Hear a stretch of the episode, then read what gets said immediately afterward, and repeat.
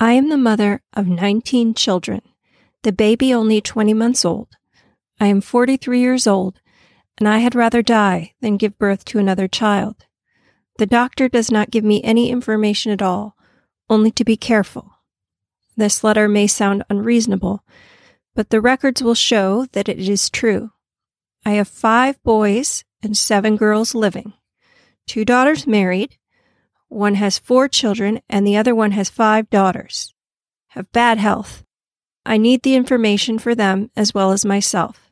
So, for my sake and the sake of humanity, please give me the proper information. Unknown Woman, Letter to Margaret Sanger, 1920s.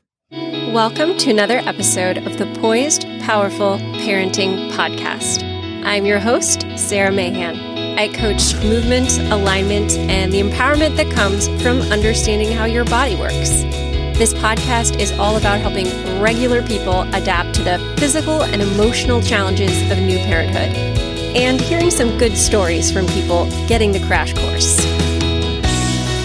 Hi, I'm sharing with you today a conversation featuring Chicago artist Michelle Hartney. You might remember Michelle from her episode last year, From Art to Advocacy in Maternal Healthcare Issues. A lot of her work focuses on gender, reproductive health, reproductive justice, and reproductive rights. So, this ended up being a very timely conversation about her new project, Unplanned Parenthood Letters to an Army of Millions.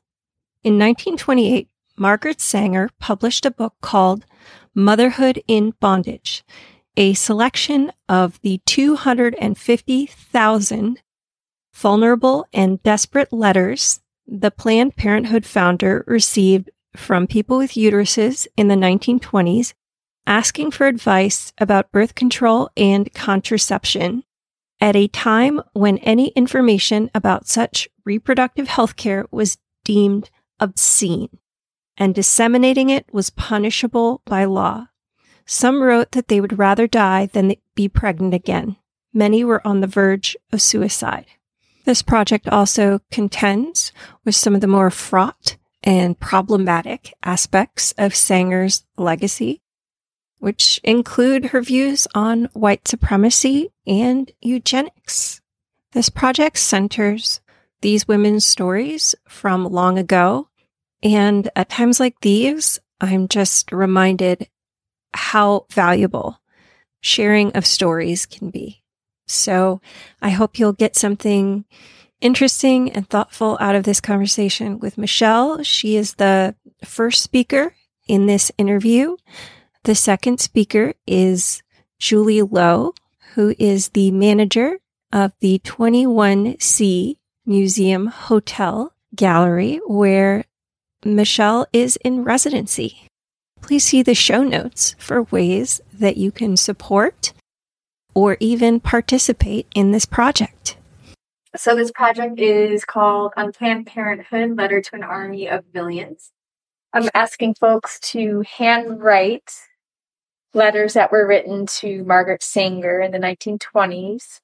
These people were desperate to stop having babies and stop getting pregnant but even disseminating information about birth control was illegal because the Comstock laws.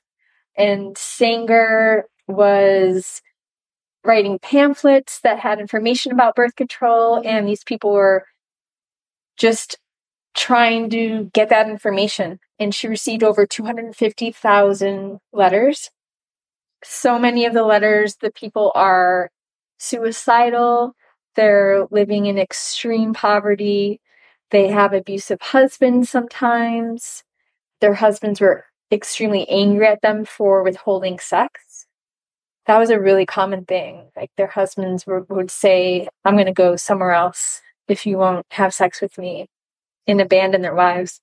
The project is also about contending with Margaret Sanger's legacy because she supported eugenics and she had ties with white supremacists. So part of the project is to to talk about that because she's really been celebrated for a really long time, but the racism was kind of left out of the conversation.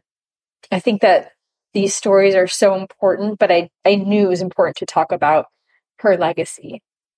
And this is really interesting to like turn it back on the women. So the project is we're writing out these letters, we're copying out these actual letters that were kept. Somehow they kept them, they put them in a book. And we don't we don't know what happened to no. these women. Like obviously they lived the rest of their lives, however long their children grew up well or not.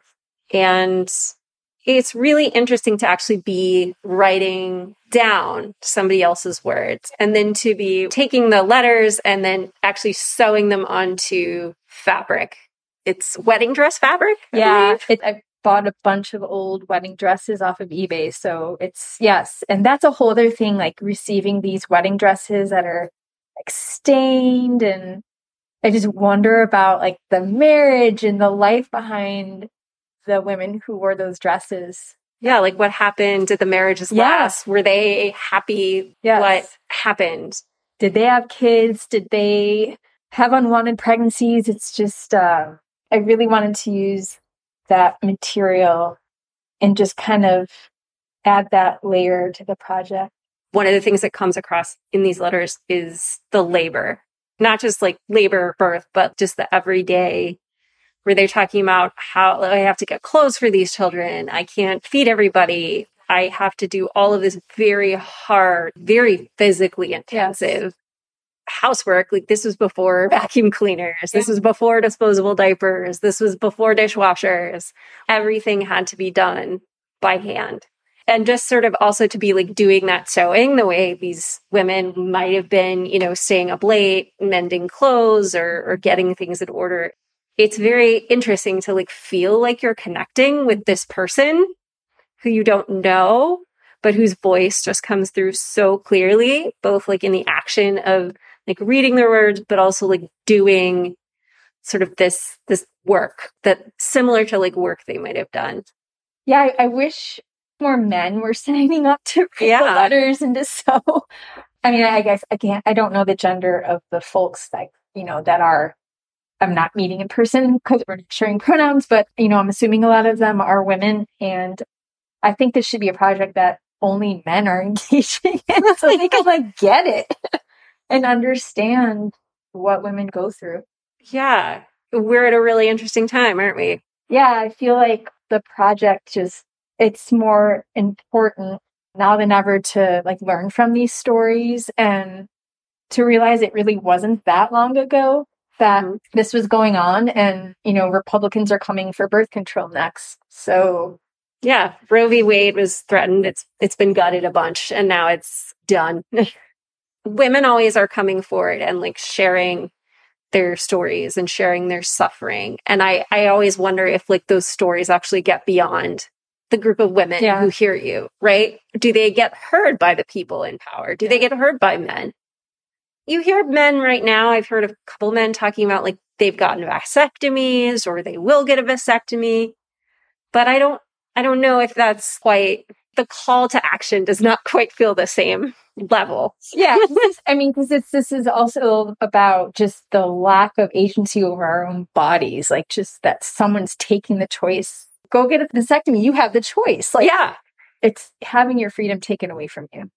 And that's so traumatizing and damaging. I do think it's also interesting thinking of audience participants mm-hmm. that even though it's women and we're probably getting people who have carried children at some point, I'm sure there will be non non mothers who participate, but it does create a space. You're reading these personal stories. We're sharing the stories we're reading and writing or sewing. But then the project also creates a space for those people in the room to have an intimacy and a sharing moment in mm-hmm. which these letters are shared to us, where we're writing them, but then we're sharing our own. And it's creating this very important space and connection that I think, especially as a mother, we lose. You know, we're trying to constantly find who who we can talk to, mm-hmm. you know, who's got a shared experience. But then, you know, we're talking about it in a very different context here. Yeah we were all just talking about being tired. Mm-hmm. you know, and, and we have certain advantages and we're tired. And then, like, here's one, where is it? I have had six children at 26. I look 40 just through ignorance of birth control. Being poor, I have no way of enjoying myself. It's the wash tub one day, the sewing machine the next. You can picture two young people and the children we have. A lot of like what comes through is is fatigue. Yes. I mean, even just like to take the time to write this letter and Margaret Sanger being like this important person and, you know, interfacing with like important people and rich people. Or potential ally. Yeah. Like you're probably thinking about like, oh, well, what, like I'm thinking as I'm writing, you know, as I copied a letter, like, well, what details did this person try to include? You know, what did she leave out? Cause we don't know. We only know like parts sort of the idea of like, what are you presenting of yourself in order to be seen as deserving of help? Yes. You know, and that ties in with, yeah, Margaret Sanger was somewhat helpful to some people and less helpful to others. And this is like baked into all of our systems, right? Is like who, who actually deserves to be helped and who is undeserving. It's like something that's still going on. I mean, it just seems so traumatic to also like to be enduring this and to then also like you have to like think about how you're coming off and Yep.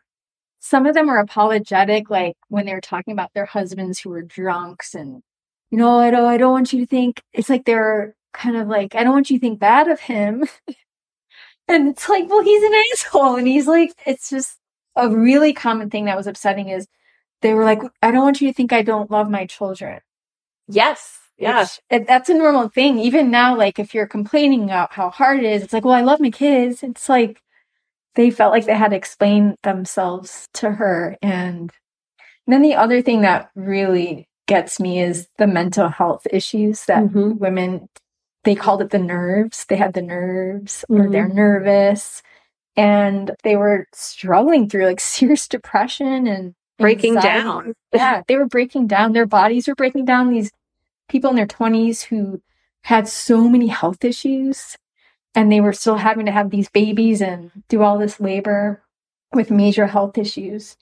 Nutrition was probably not great. No. I mean, we know, like, we know as, like, even now, like, you can have, like, calcium leached from your bones. Like, people think it's like, oh, the baby eats what you eat. It's actually, they, they absorb directly from your body. So, like, it's, it's really the mother who is, I mean, just imagine, like, how depleted. That's a common thing too. They would be like, I only weigh like 87 pounds. I'm wasting Mhm. away. Like a lot of them are super thin and just like they were physically wasting away. I think tuberculosis probably Yeah. comes up quite a lot, bit. Yes. Actually, I think this happened in my own family. I'm trying to remember the story. My mother talking about like her aunt got pregnant at like 47 or something. And I think she had tuberculosis. She was unable to care for her youngest child, who was raised by his oldest sister, who was like 20 and married. And yeah, uh, that would have been around kind of this era too. And which is, it's a hundred years ago. We are. Yeah, we went 100 years forward and now we're going 100 years back. I think there's a lot of uncertainty. There's a chapter, I think it's called Voices of the Children. It was teenage girls writing Sanger talking about like, you know, my mom died in childbirth and now I have to take care of my Mhm. siblings. Or they wanted information about birth control because, or they were afraid to get married because like Mm. I've already done this. Like I've been raising Yeah. kids for 10 years and I'm only 20. Like there are just so many like levels of pain and, and yeah, we're going back. So that's going to be a lot of people's realities. I mean, the families who don't believe in birth control at all. Like, I feel so bad for girls living in 2022 who Mm-hmm. just don't have a choice. Yeah. And either that like suffering is, again, it's not made visible. And I think part of this is like making that made visible, or it's just not seen as right, as sort of like, oh, you know, that's that's a woman's lot. That's Eve fell. So, you know, there we are. Job. That's her one. That's her job. Yeah. Yeah. You know. human mother. Mm. But I hope that this will be it's very cathartic again, just to that the idea of these women's voices being like, you know, shut up in a file somewhere for ages And now like they're speaking again. I think that's really cool to get to honor these women. Yeah. People know about Margaret Sanger, but there is not a lot of honor and respect for all of these women who are sometimes seen as sort of like this like faceless mass, you know, especially some of the like lower class women that I mean, this is an interesting historical document. We don't always get writing from mm-hmm. women who are mothers in their own voices. Now, people, you talked about how they used this data demographically. They actually did catalog these letters and talk about the different concerns and kind of use it to drum up support for birth control or how did that work? They you said there were like certain Yeah, categories. kind of- yeah, sort of categorizing like the age Mhm. of the mother, how many children she had. They try to gauge like Mhm.